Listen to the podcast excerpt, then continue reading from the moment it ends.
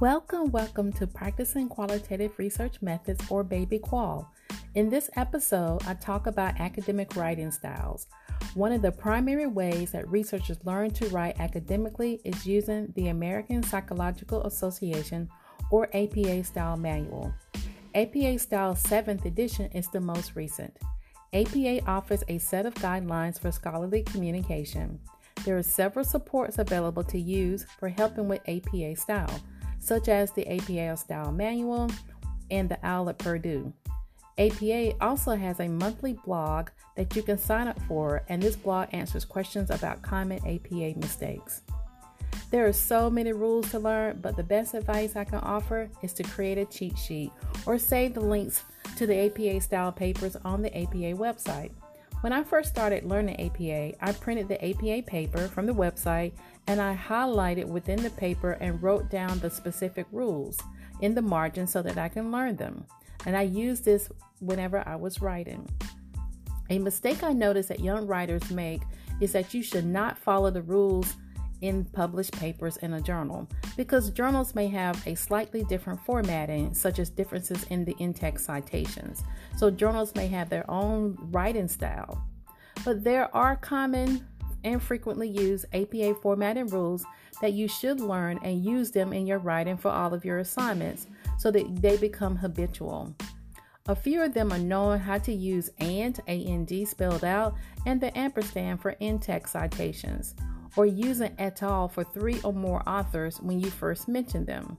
Now, this is actually a new rule from the sixth edition where you name the three authors and then you use et al. But now for the seventh edition, if you have three or more authors, you mention the author's first name and then you use et al. Three other common rules are to are to use the jagged edges for your paragraphs, meaning you do not justify where you make the paragraphs look like a box, don't do that. Use the normal heading of, and to align left.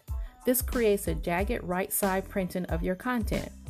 For your paragraphs, no extra spaces between your double spaced document, and your margins are going to be one inch all around. So, finally, pay attention to the formatting of your references in the end. For your references, pay attention to upper and lowercase titles for the names of your studies and the italics for the name of the journal. Also include the DOI, which is the Digital Object Identifier or the URL for the papers. This is the manuscript's authentic address that you can access it directly. There are, as I said, many APA formatting rules, but having a cheat sheet or the actual style guide, which I keep by my desk, are great resources to have nearby as you write. You can also save links to the APA website that you can get to easily. So, learn those APA rules, and the best way to learn them is to use them. Have fun.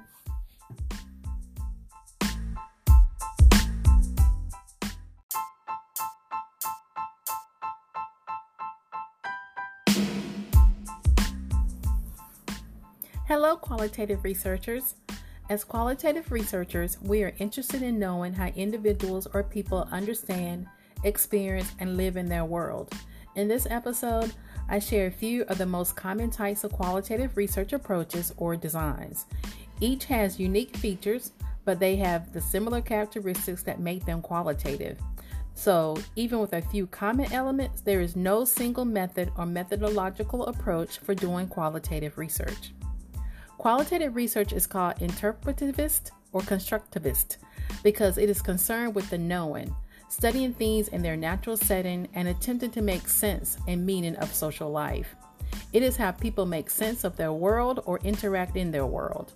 Qualitative researchers want to understand a topic or phenomenon from the perspective of the participants, and sometimes, as the researcher, you are the participant too.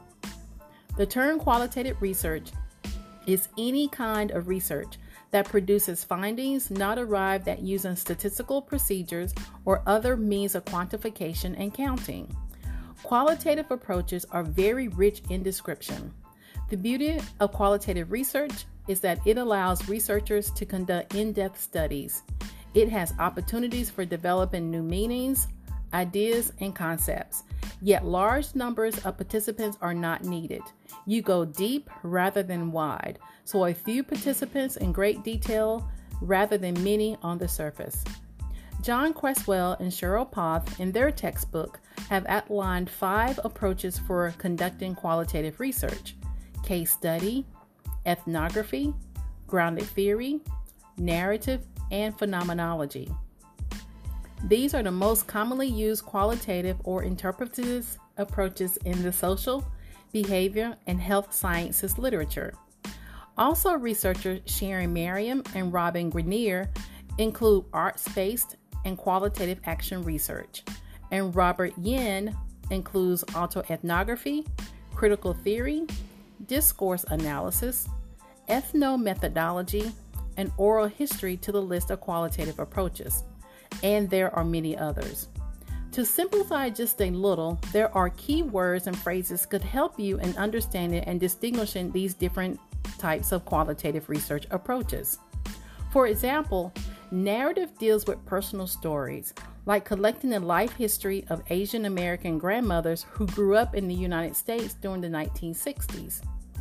Ethnography focuses on a culture sharing group, or perhaps a group of online activists fighting for climate justice in South Florida. Phenomenology deals with the essence of an experience, like how older teens experience the loss of a close friend who moves to a new country. And case study is a bounded system.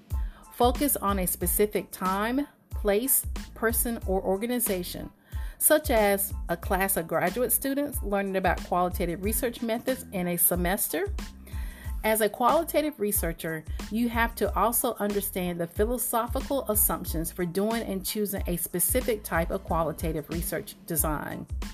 It involves your views about knowledge or epistemology, your views about reality or ontology, your views or axiology, and how you conduct research, which are the methods and methodology you use, and your views of interpreting that research and the use of theory.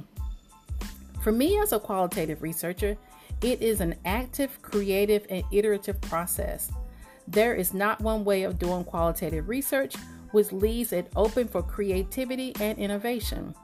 As you continue to learn about and read about qualitative research design, give yourself permission to think outside of the box as you question and try to understand the world around you and those you are interested in studying that will help you to understand our world more richly and descriptively.